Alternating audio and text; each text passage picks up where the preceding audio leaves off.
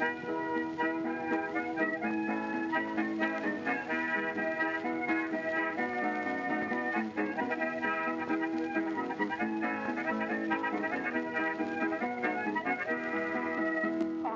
everyone, and welcome to Shot Reverse Shot, a film and television podcast in which we talk about a theme which changes from episode to episode. My name's Edwin Davis, and joining me this week through the miracle of satellite technology, it's Emily Benita. Hi, Emily, how's it going? I'm grand, thanks, Ed. How are you? Uh, yeah, I'm okay. I um, uh, just had a, a a couple of days of illness. Uh, has to be said. Like had a bit of had a bit of a cold that's been going around the office at my work. Uh, kind of settled in a little bit on Friday, but I was mostly fine. And then yesterday, you know, I had plans to go and watch Gemini Man, the new Ang Lee movie, and it just completely fell through. I just spent the whole day feeling dreadful at home, feeling a little better now, but yeah, still feeling feeling awful just at thinking, you know, I hadn't dodged it. You know, it's, it's one of those things where you could see, like the beginning of The Stand. You know, you could see everyone else getting getting ill around you, and you you hope to avoid captain trips, but eventually it catches up to you. Tis the season. Kudos to you for Mm. referring to Gemini Man as the latest Ang Lee film, not the most current Will Smith vehicle. Yeah, well, I I'd like to think that it, uh, you know, like the fact that it has Will Smith is kind of immaterial in the sense that you know, Ang Lee probably would have made that movie with just about anyone if he could, but he obviously wanted, uh, quote unquote bankable star like Will Smith. Although in uh, the way the movie has done at the back box office, it may be more accurate to say you know wants bankable stars like Will Smith in the lead which is a shame because I, you know, grew up loving Will Smith's movies and I would like him to do well.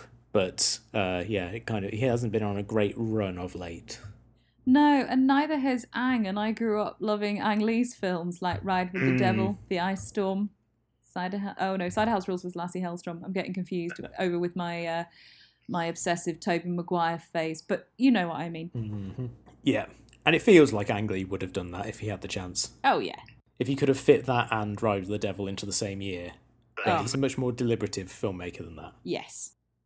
Which also makes it really weird when the things he decides to spend, certainly in recent times, the things that he decides to spend his his time on are, you know, the 120 frame per second high frame rate movies. Which I'm not, not I'm not to disparage that as a format, and not to say that no one could ever do anything interesting with those movies. But it kind of seems with with that format, I'm sure that a lot of people have done something really interesting with it in terms of you know experimental films, but it seems weird that he would use his considerable clout, having won an Oscar, a second Oscar rather for directing Life of Pi, and having had this huge critical and commercial hit only seven years ago, to make two consecutive movies in that format, which just haven't really a haven't really connected with audiences and b uh, just haven't been a terribly kind of great advertisement for the format especially because most places can't actually show it in the format it's meant to be shown in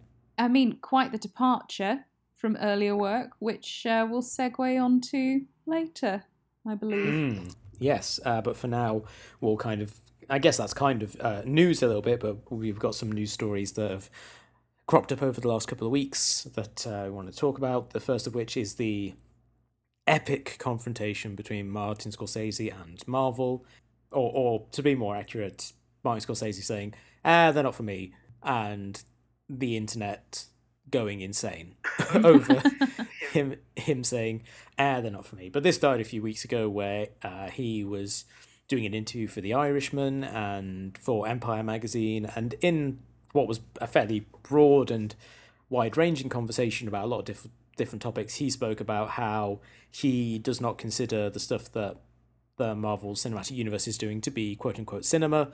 He likened them more to theme park rides, and that led to first a lot of Marvel fanboys being like, well, you know, how could he possibly say this? He's an old man who doesn't know anything, etc., etc., etc. And then a weird couple of days where like Joss Whedon and James Gunn were kind of like tweeting about how disappointed they were that Martin Scorsese doesn't like their the movies that they make or something, Yeah. which felt very strange and uh, oddly uh, pathetic on their part.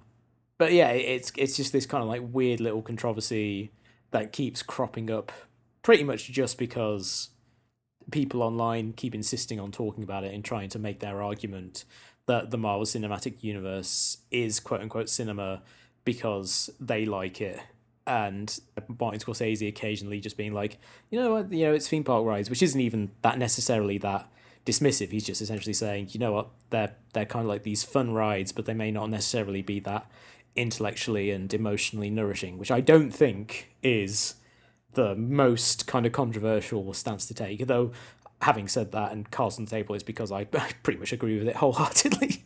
yeah. I don't know, it just seems a bit like there are times where I'm on Twitter and film Twitter just seems to kind of tie itself in knots with things that aren't particularly like it's not a controversy, it's not Mm. a horrific it may it may not be the most helpful opinion and he's on he's on a press junket right so there's lots of things that are going to be taken not out of context because i don't think you need much context to understand that in isolation Mm. but it's not his main thrust of understanding or opinion and Mm, Yeah. yeah. you know he can just say it's just not for him and that's fine and and the idea of like oh why doesn't the person i really admire you know like my movie? Well sorry that's just kind of part and parcel of putting your film out and he's not your audience really is he?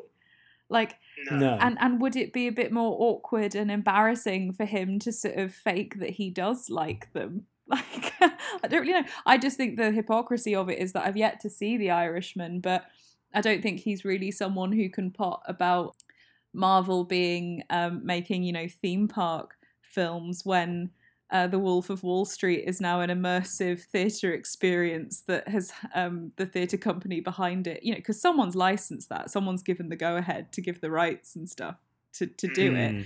and I've had to do a Twitter thread about like, oh, the people who are turning up have been quite aggressive and and drunk, and it's like, really? Are you surprised? Not that anyone should have to face that at work, but if you do an immersive Wolf of Wall Street and act surprised when people are belligerent about a film about excess and greed, it's a little bit Hmm. like that shouldn't have happened, but still, it could it could happen, and and what what we sort of being open to, and also the fact that The Irishman is just absolutely stuffed full of CGI. Um, Hmm. what, you know, if we're talking about fabricating things and constructing things, and I don't know, I just think it's again, it's this sort of false divide of well, it's creating. There's something in the discourse that is creating divisions where there are none, because a lot of Yeah. people who like Scorsese films, funny enough, will like Marvel films. It doesn't have to be two camps, and Scorsese's perfectly within his rights to say that he doesn't, he's not keen on on Marvel.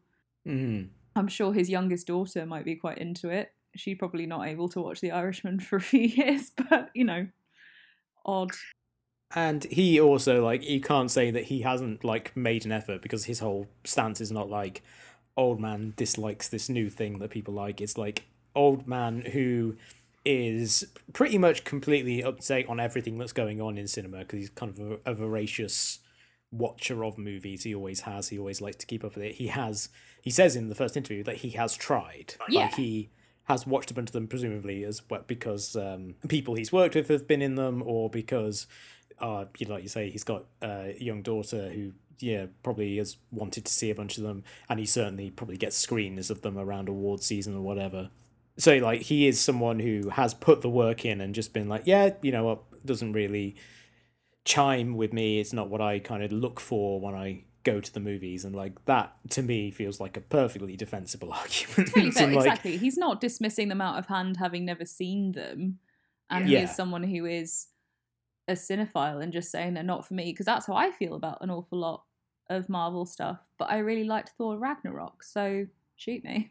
Mm, yeah, so it's just a weird story that just doesn't seem to die, and I think at least part of the reason why is like every so often, like on my Twitter feed, like people will share, basically will purposely share bad takes they don't agree with to be like, my god, this is still going on. And one of the ones that was doing the other the rounds the other day was someone just sharing like images from there was one which was just kind of like the Marvel movies have earned like a billion, twelve billion dollars worldwide, and Scorsese's have only earned like nine hundred million or something like that. Clearly, people have voted with their wallets. I'm kind of like, I'm still really successful. There's still a lot of money that his Yeah. movies have have made. They're just not, you know, geared to a big mainstream audience or whatever.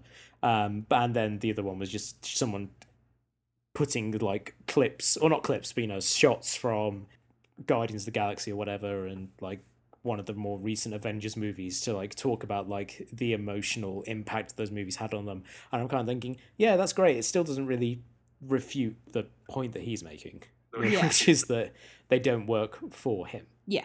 But yeah, so I'm pretty sure people will be arguing about this until uh, long after The Irishman has been released and after it has completed its run on Broadway, which was another thing that's happened in this last week, where uh, where it was announced that Netflix have booked out a theatre on Broadway to screen the movie because a lot of major uh, cinema chains in the US won't show it because obviously it's a Netflix movie. It's only going to have like a window of like two weeks of uh, theatricality, which I think is quite interesting. And it's it's kind of a nice headline, but also portends a terrible experience because uh, Broadway theatre is not really designed for showing movies. No, funny that. So our next story uh, is the uh, the Joker, which uh, movie which was released last week and just done very very well. It's earned nearly two hundred million in the US, I think, over the last two weeks, and has you know kind of done very well. Got fairly fine reviews.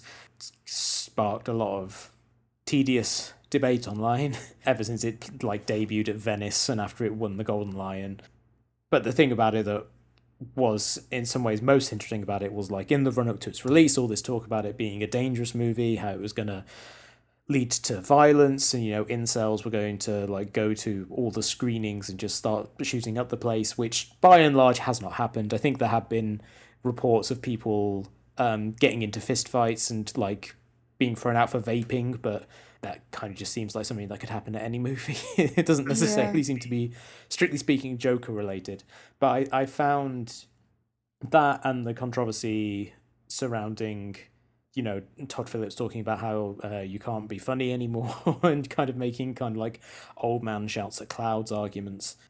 Those, for me, as someone who still hasn't seen the Joker because it just doesn't necessarily look that good to me, that's the kind of stuff I found most interesting about the movie is that this particular movie has really sparked a massive, several massive debates uh, over the last couple of months in a way that I don't think a lot of films in recent memory have. And I think it's again one of these things where I've not seen the film yet, but it's one of those films where the story around the film is threatening to overshadow whatever the film itself is trying to say. because yeah. the first we really heard of it because i remember just thinking like oh okay a dark reboot of the joker with joaquin phoenix so in my head the film is hoka hmm is sort of announced and we were like oh, okay not that long after jared leto but i guess we all need a palate cleanser Yeah. and after that and then the big stuff i heard about it was everything coming out of venice and that it won the golden lion and that it got an eight minute standing ovation and was being described as incel friendly which is again some of the most incendiary things you can say about something that isn't on general release yet. Hmm and then the big midden of reviews that range from absolutely fantastic to well it's trying to be a scorsese film essentially. It's trying to be the king of comedy. It's trying to be taxi driver isn't actually as deep as it thinks it is but looks incredible and joaquin is great as the hoker but the character's not quite there but and then todd phillips kind of then saying that i mean this is the point where like my respect for Mark Maron grows with each day, and and him Mm. saying, you know, I think very succinctly and uh, passionately about like you need to grow. If if maybe we'll quit comedy then if you don't if you're not able to say anything without being incredibly hurtful rather than rather than biting rather than satirical rather than observational. And and you know we talk about punching up and punching down but i think a lot of it with comedy is we talk very much about who you're attacking whereas i think really maybe we'd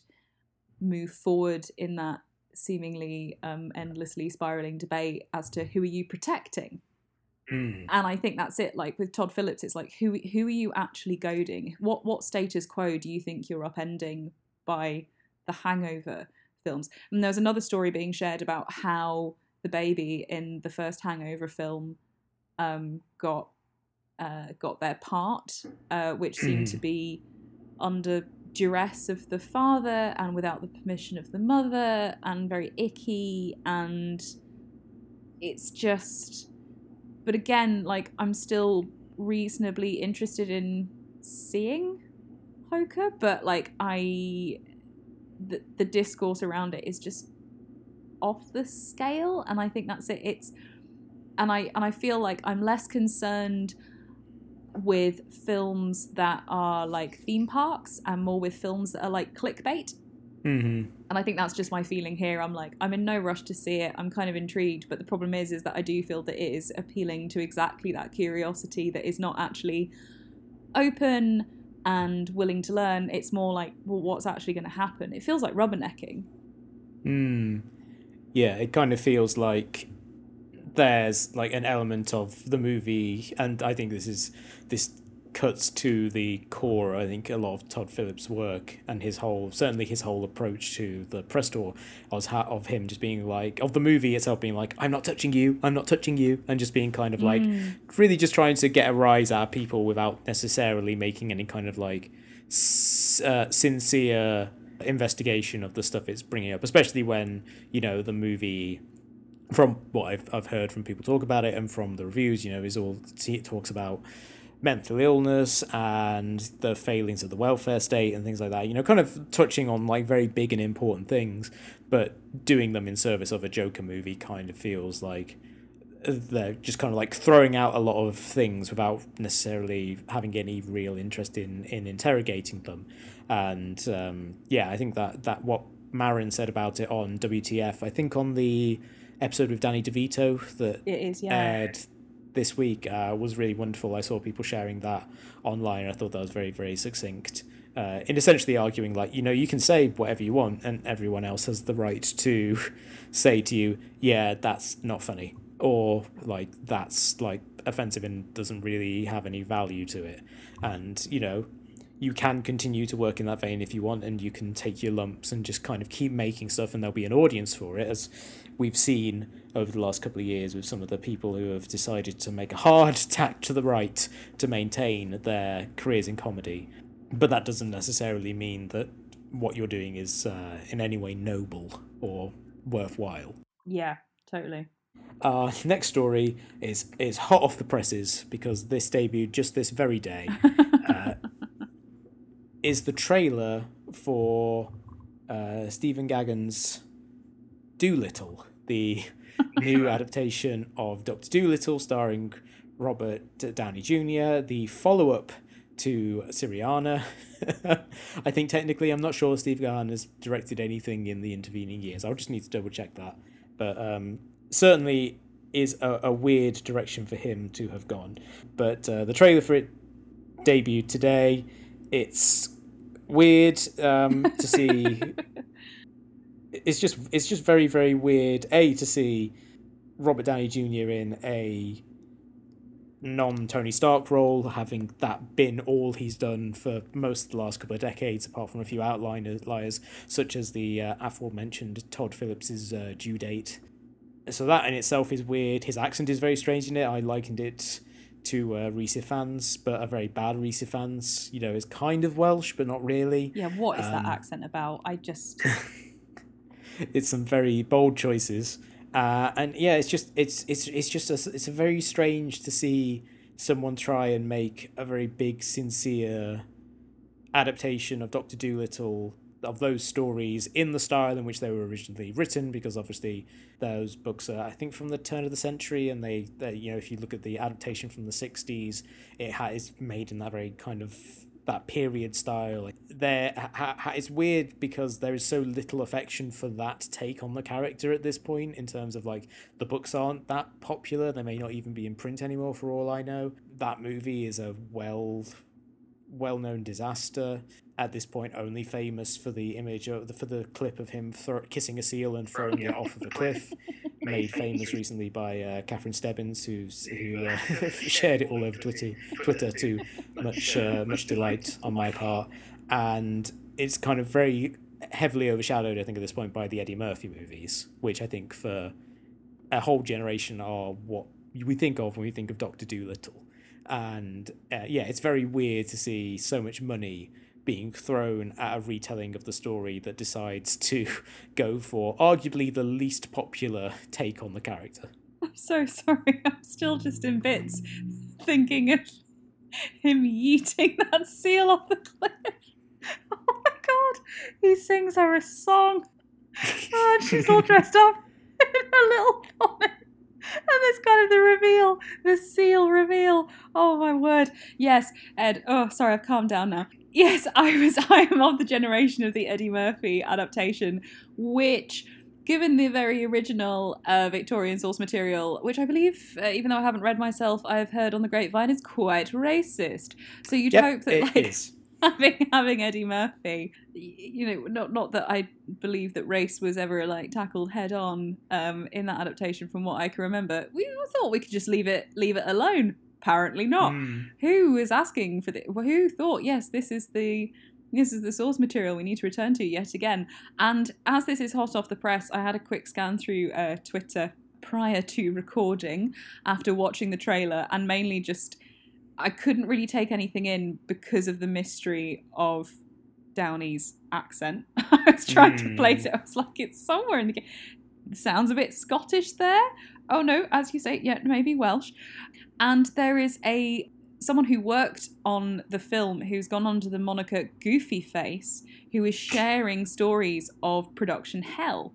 Um, because I know it went through a couple of title changes and was like rattled Mhm. about a little bit. But I just want to share word for word, if you wouldn't mind. Um, I think the highlight, um, which is um, ironic and horrifying, uh, given what we've just said, from Goofy Face. Mate, you wouldn't believe half the shit that went on during this film's pre production. Here's a tidbit that I doubt anyone will truly believe.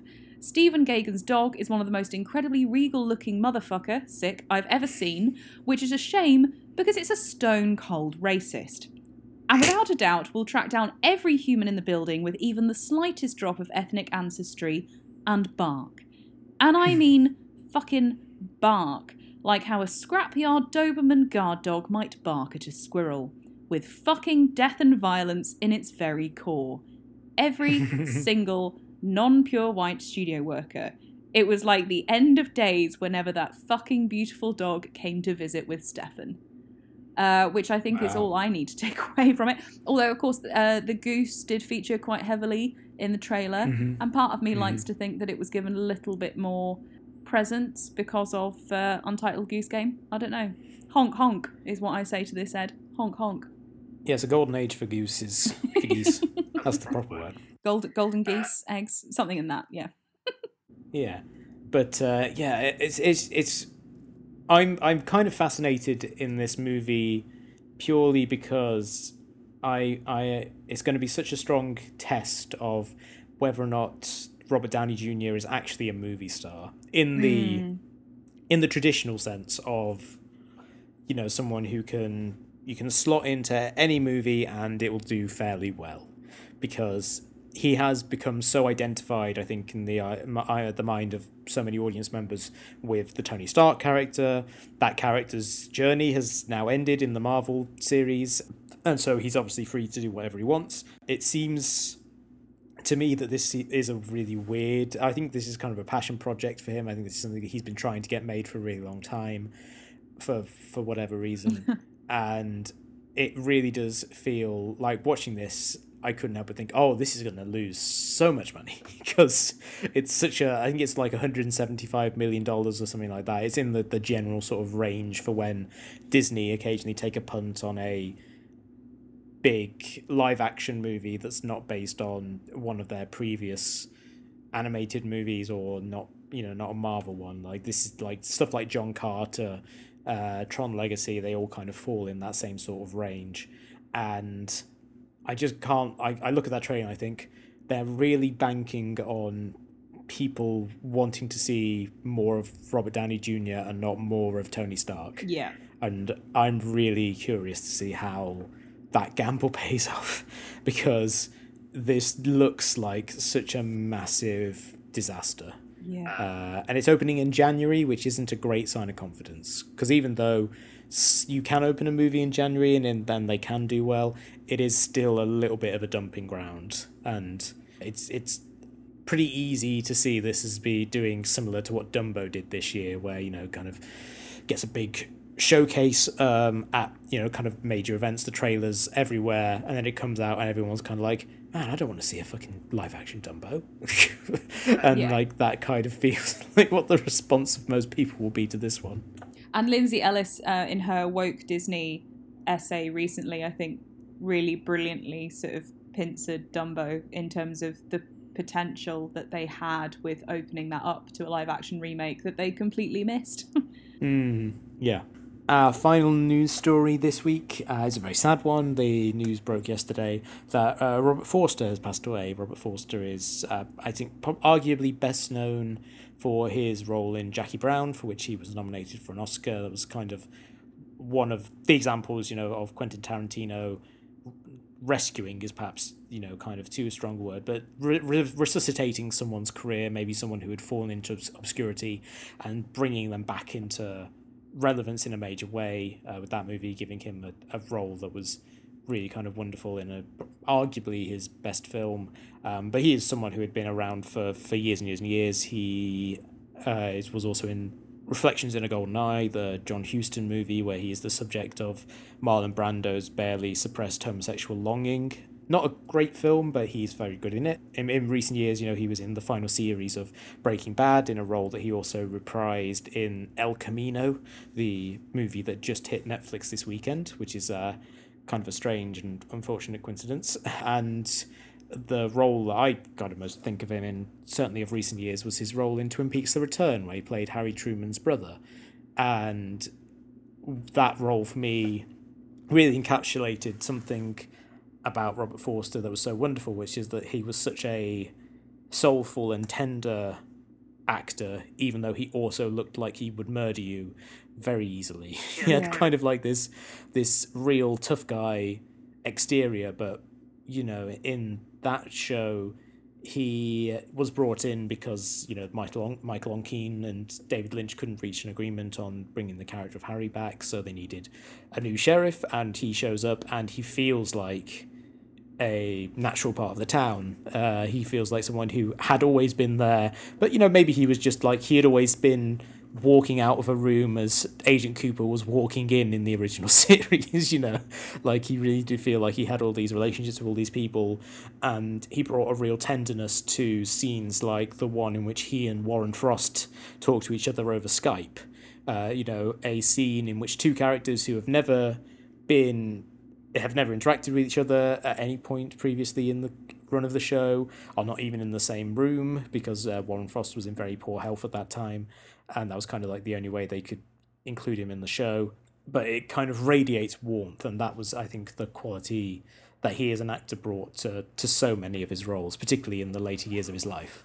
He really did, but I would have to say my favourite role of his is on the Eric Andre show when he is sprung upon by Eric and Hannibal Buress and uh, has a very pleasingly no bullshit response to Eric's antics and uh, is not really having it, but still clearly signed a release form to still be part of it. So, yes, RIP. So, we'll go on to our main subject this week, which is when artists change. And this uh, came to me as an idea when I was listening to Ghosteen, the new album by Nick Cave and the Bad Seeds, which came out last week, I think. And as I was listening to it, I thought it was it was very interesting to consider the evolution that Nick Cave has gone on over the last over the last decade or so. You know, people who aren't familiar with Nick Cave, he's an Australian musician who has been making music now for about 40 years or so under various guises first with his kind of like aggressive gothic punk band The Birthday Party, and then more most consistently through his work as the lead singer and songwriter of The Bad Seeds, this kind of shifting collection of musicians that he's worked with since the early 80s. And his music during much of that time has been, like I said, fairly gothic, very informed by kind of Americana, murder ballads, you know, a whole album of Nick Cave songs is called Murder Ballads. Uh, you know, it, it, has this real interest in the seedier side of America, in crime, in murderers, and all this sort of stuff. But there's always been kind of a very literary quality to them. There's a certain remove to it, sort of a Brechtian quality to it, where he always felt somewhat separate from the music that he was making for the not not entirely you know some of the stuff they did like uh, on the boatman's call which is uh, an album pretty much all about his, the end of his relationship with PJ Harvey. Yeah, there's a little more emotion in there, but for, for the most part, he's someone who kind of likes to write songs that have kind of like stories and characters in there, and the emotion is kind of buried underneath all this stuff. And then a few years ago, he suffered a terrible tragedy in his life where uh, one of his sons passed away uh, unexpectedly, and that has had a very sharp and stark impact on his music, um, most notably on his album The Skeleton Tree, which was being made at the time that his son died, which is a very sparse album, which is like musically doesn't really have any of the rock influence that uh, a lot of his previous work had, or the country influence. And on Ghosteen, that's taken even further. You know, it's mainly kind of like not uh, kind of atmospheric and not tune based, and instead the emphasis is on his voice, which uh, has always had this very strong sonorous quality to it, has kind of deep baritone and a great strength to it. But on this album, it feels very vulnerable in places. You know, there's a tremor to his voice that wasn't there before. The lyrics are a little more straightforward, and uh, I thought it was very striking to me how much his music has changed so notably uh, in recent years, and, and I was thinking about how other artists that uh, I like and admire have changed in that time, and, and instances where artists have te- gone on this like huge transformation, and instances where I've been like perfectly happy to go along for the ride. I think in the case of Nick Cave, uh, musically, I really love what he's doing now, but I also really admire what he's done in terms of his website, the Red Hand Files, where he responds to fans who write letters and you know has kind of taken on this incredibly humane uh, approach to his fans who ask him questions and writing these really beautiful responses to them, and and instances of artists who, you know, they change and you just kind of think, you know, I'm not really keen on going along on this ride. So, uh, yeah, so those are kind of like the broad themes I thought we would discuss on this week's episode. Yes, so less said about Todd Phillips quitting comedy mm-hmm. and his change the better. Thinking of this theme, Ed, the, I am not sure I'm ever going to be emotionally robust enough to listen to Nick Cave's new album, although I really want mm-hmm. to. Um, I did manage to listen to uh, Angel Olsen's most recent album, and that that left me devastated for a good while. Um, mm. So well worth listening to. So I really must. I I will. I will get myself get myself listening to it at some point. But what immediately struck me when discussing this theme was having just recently seen the farewell uh, mm. was uh, Awkwaf- Awkwafina, yeah, uh, for example, who began in in sort of music and rapping, and is now acting spectacularly. May I add? I think she's pretty much my favourite thing about the farewell. Um, Lady Gaga as well. Um, mm. Even though I know she, I'm not sure what her plans are for the rest of her cinematic career, but obviously she came in with quite a splash, and in terms of her nominations and recognition for A Star Is Born, I think is pretty interesting. Um, and that's different because it's not kind of like it's not like the two of them began as triple threats.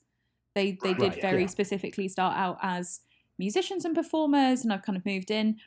Um, T- T- Taylor Swift and Jennifer Hudson and, and Cats remains to be mm-hmm. remains to be seen. But there's quite a natural progression, I think, and it's funny that I do think that often um, there is a mixed reception to.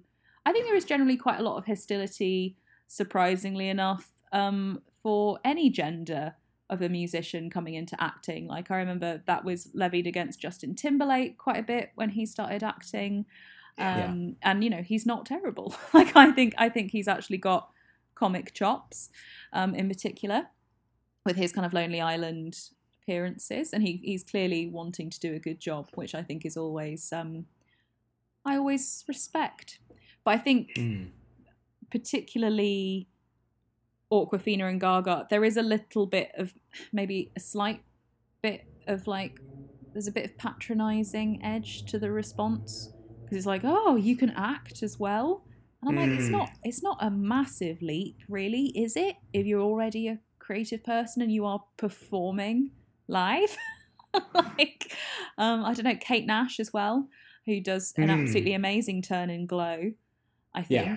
So that was my immediate kind of thinking on the theme is that I think it's interesting that there are a lot of people who particularly musicians who are women who move into acting and I wonder if how much of it was them wanting to kind of act in the first place and actually music funnily enough they managed to get more of a more of a pull and then people you know to become a you know a brand or someone with enough interest and pull to then make films. Um, and I think that's interesting in Awkwafina's case in particular because it's not like she is on the level of someone like Gaga, like globally renowned, but she has enough of a pull that the farewell probably was able to kind of get pushed over the line because of her involvement, possibly being attached. I don't know, maybe that's a bit too speculative.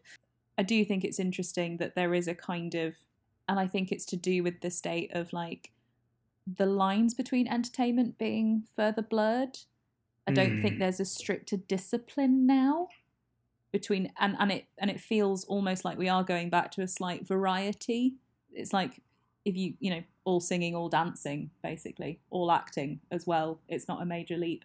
Yeah, I think in the case of Awkwafina, one of the things that's quite interesting about her career is like so much of her music and uh, rapping and comedy and stuff is kind of exists pretty much just for people who are relatively au fait with like the online world, people who go on Yes. YouTube a lot, people who uh, are able to follow that sort of stuff. Whereas I think for people of an older generation or people who just aren't, you know, that keyed into YouTube celebrities and things like that, like she is, you know, they they probably only know her. And then this is when I say they, I also mean me.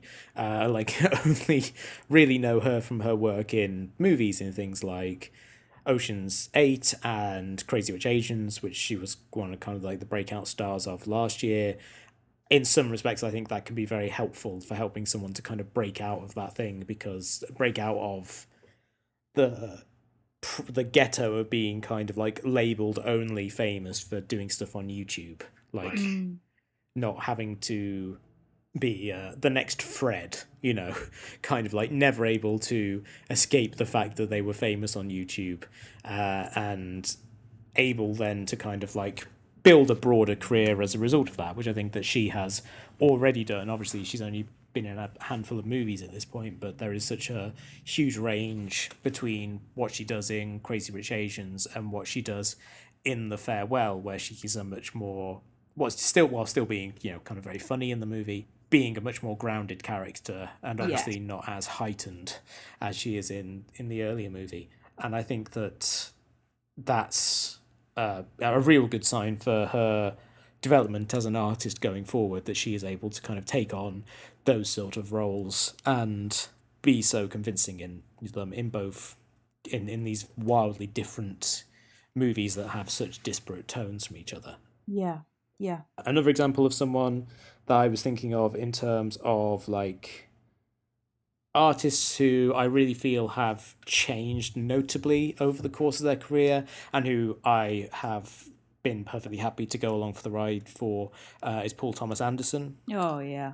who if you look at his first three films really feels like a hugely talented young filmmaker someone who is you know wearing his influences very much on their sleeve you know like the, i remember when i first started learning about him like everyone was always saying like altman and scorsese and jonathan Demme. although the person who was saying jonathan Demme the most was paul thomas anderson himself who has never been shy about talking about his influences and giving credit where credit is due which is one of the many things that i like about him as a filmmaker is that he is he is perfectly happy to say, oh yeah, these people were hugely important in my development as a as an artist, which is always nice to see. But mm.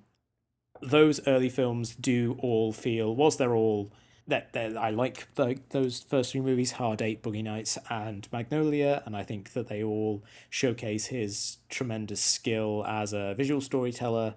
They all also feel very indebted to the filmmakers that are most strongly most strongly influence him.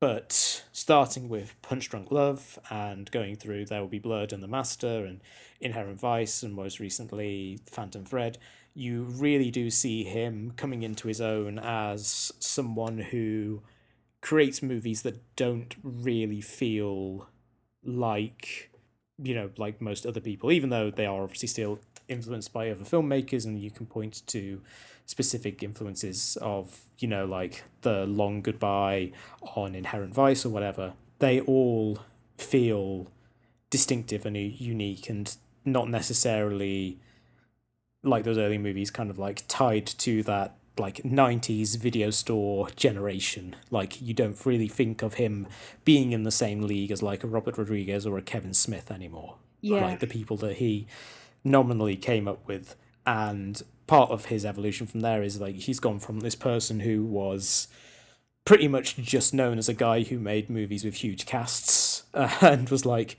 someone who made these kind of big sprawling stories to someone who has kind of chipped away and narrowed his focus as a storyteller kind of to a fairly austere degree at this point you know like making something like the master which you know has a bunch of locations and a lot of different uh, supporting players but really is about exploring the dynamic between Joaquin Phoenix, Philip Seymour Hoffman, and Amy Adams's character, or you know Phantom Thread, which is this incredibly intimate and uh I mean, like kinky is really the only word for it. Like, it's very, yeah. I was just kind of think, what's what's a better word? And there isn't really like this this relationship that uh, kind of goes in directions that you may not necessarily expect, and the movie kind of like explores them in ways that are really, really kind of like fascinating, and that's not something that I necessarily could have foreseen him doing when you know I was you know watching but watching my imported copy of Boogie Nights and being like, oh man, this guy's like got such bravura directing and the camera's constantly moving. For him to now be someone whose work is in many ways defined by its its stillness or its more measured qualities. And I personally have been very happy to go on that journey with him because I really feel as if each one of his new movies is going to promise something I haven't seen before, but I do know that a lot of people have been kind of alienated by that and uh, not as enamored of his more recent work as I am. Well, you brought up Phantom Thread, Ed, and I think we're all well aware of how I feel about that film by now, so I won't launch into it again. But I'm with you. I think PTA has really evolved in a way that I can't think in the same way of many of his contemporaries, like you said. Mm. And he hmm. does have such a unique vision and voice. And I know I sound a bit pretentious talking about him in that way, but I really do believe in that. And there's something gorgeous about like watching his DGA interview with Jonathan Demme and how he's so clearly like reverent of him, but stories about him being on set and kind of having fun with things and find like his his tone, I think that sort of really started to come together in the master and i think was really resounding in phantom thread is this incredibly dark humor mm, which i yeah. think is engrossing and very fertile and even though it's a mix of various different things it's like he's coming out to be original now because i think he's developed the confidence to actually mm.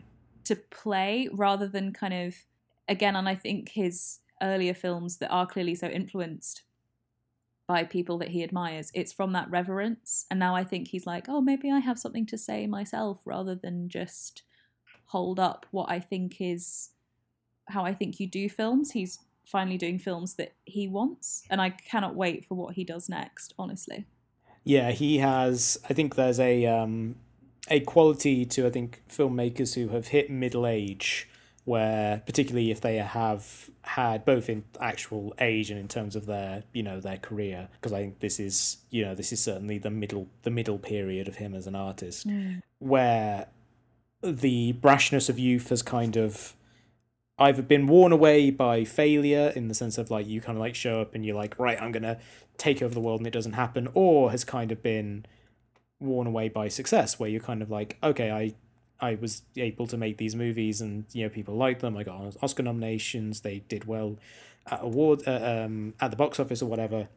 And then thinking okay so now what do i do? You know i've been successful. Else do i want to do with the the potential and the clout that have give, been given to me and he strikes me as someone who met success and you know kind of the occasional failure because obviously hard eight was it, that was not a very good experience for him. It was released under a different name and i think a different cut.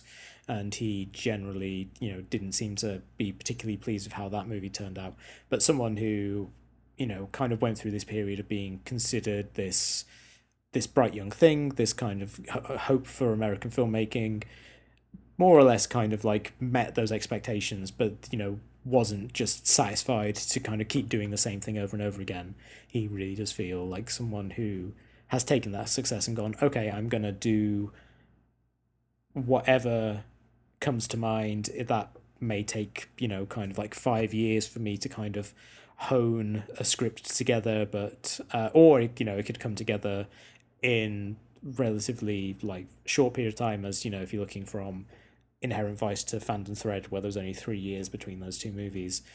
But you know once he gets the idea he clearly enjoys like honing it and really keying in on whatever the thing is that really fascinates him.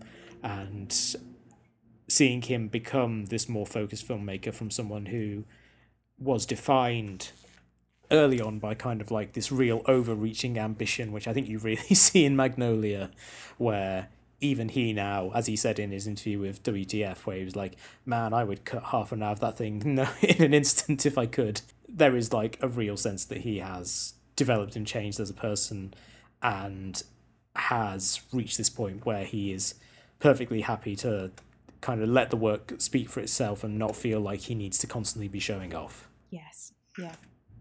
I think the other person that struck me on this theme is Jordan Peele. Mm. Oh yeah, big change. Big change, but also underlying, I think, a sense of uh, tension and timing that was hmm. honed mm. in comedy and is being let loose in horror social commentary, which I very much enjoy. Mm-hmm. Yeah, me too.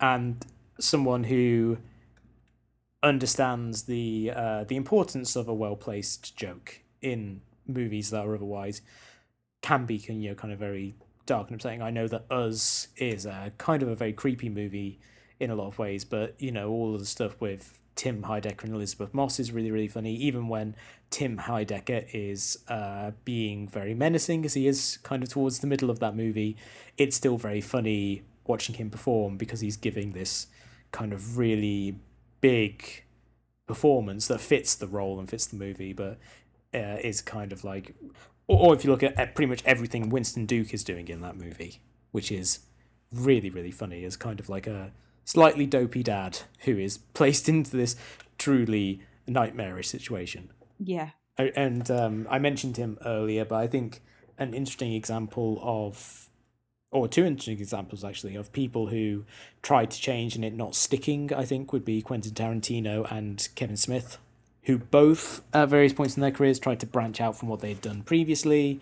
Um, I think, you know, if you look at Jackie Brown as a interesting kind of not quite uh, diverging path for Quentin Tarantino, where he, after his kind of first two movies, had made this kind of big splash and he decided to adapt the work of a writer who meant a great deal to him and creating a movie that is kind of beautiful and lovely but is way more restrained than a lot of his work had been up to that point. Reacting to that by kind of doing a lot of the same sort of stuff that he'd done previously in his subsequent movies and going far more into the film geek side of thing which is still like fairly enjoyable to watch. I like a lot of the movies he's made since jackie brown but there is definitely a sense that even with the stuff that is really great that he's done in the years since that he had the, the choice to kind of maybe uh, plow a more difficult path for himself of trying to do different stuff that he decided not to take and instead just kind of went back to the thing that felt perhaps more natural to him. And Kevin Smith had the same thing with Jersey Girl, where he kind of tried to move away from the stuff that he had been doing in the View universe, which he had seemingly put a button on with Jay and Silent Bob Strike Back in the most literal way, in that that movie ends with like Alanis Morissette just kind of pretty much wrapping up the entire universe as its uh, god figure,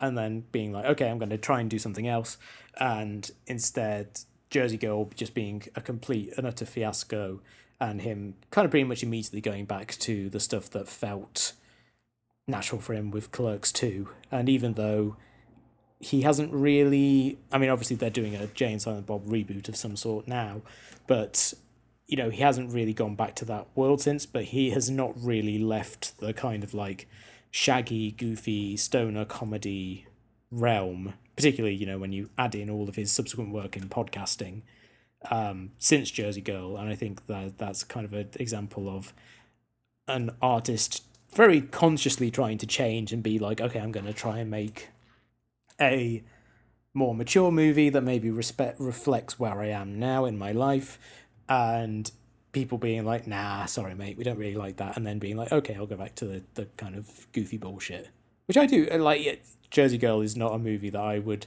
stand for in any way. But like I always do kind of look at it and think, oh, it's a shame that he didn't try and make like another couple of movies in that vein, or you know that he didn't try to keep trying like a few more times to do something that was a little atypical, just to see what what he could have done with that. Because the only other time he really did anything like that would be something like Red State, where he tried to make a horror movie, which is interesting in some places. Like it's got really great performance by Michael Parks, but again just just kind of feels like he's not really going all in on trying something new. Yeah, and I really love him as an actor in the sort of not not massive hit or particularly well known uh, Catch and Release, starring Jennifer Garner and Timothy mm. Olyphant.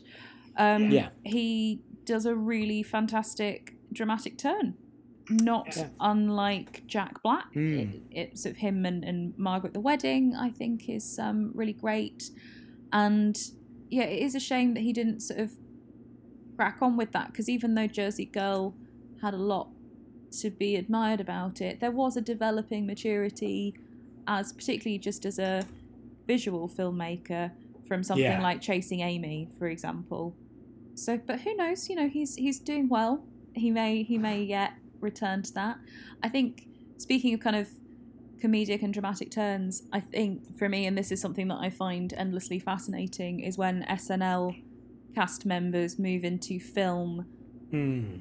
but not only comic roles, but move into dramatic roles. And I think Kristen Wiig and Bill Hader are probably yeah. the two guiding lights of that just now.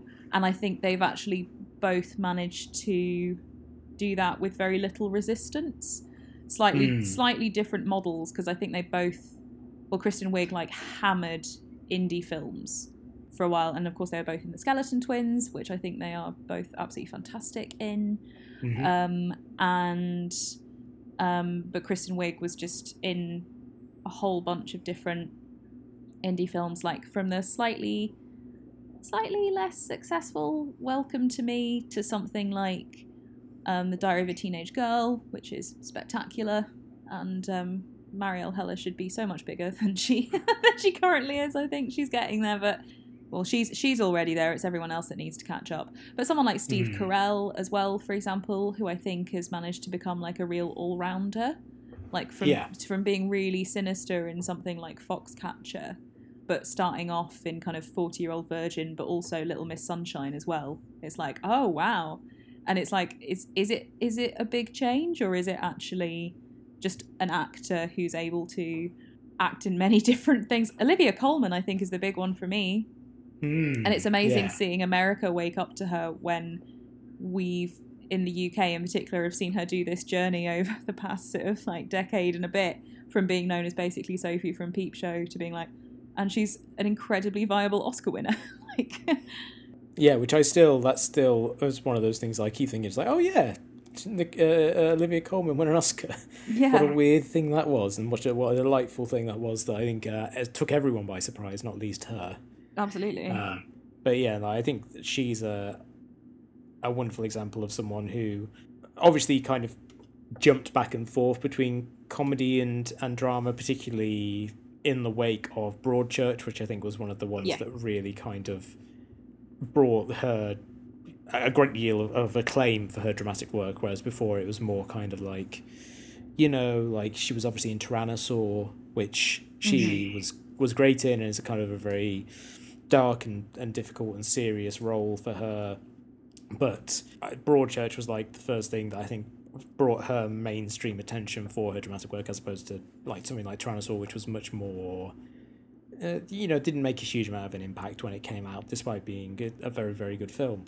And I think uh, it, it it's still quite nice that she does jump back and forth between the two, and that she has achieved like a level of success that even as she was kind of like growing her or her audience, you know, and people became more aware of Olivia Colman was, and I really feel as if like over the last five or six years or so, like she was always someone who just constantly is being talked about as one of the great actors of our time. That she would now be, you know, an Oscar winner and headlining The Crown for its new series, which really feels like a huge step for her career to be the the lead of what will probably be a hugely popular global television success.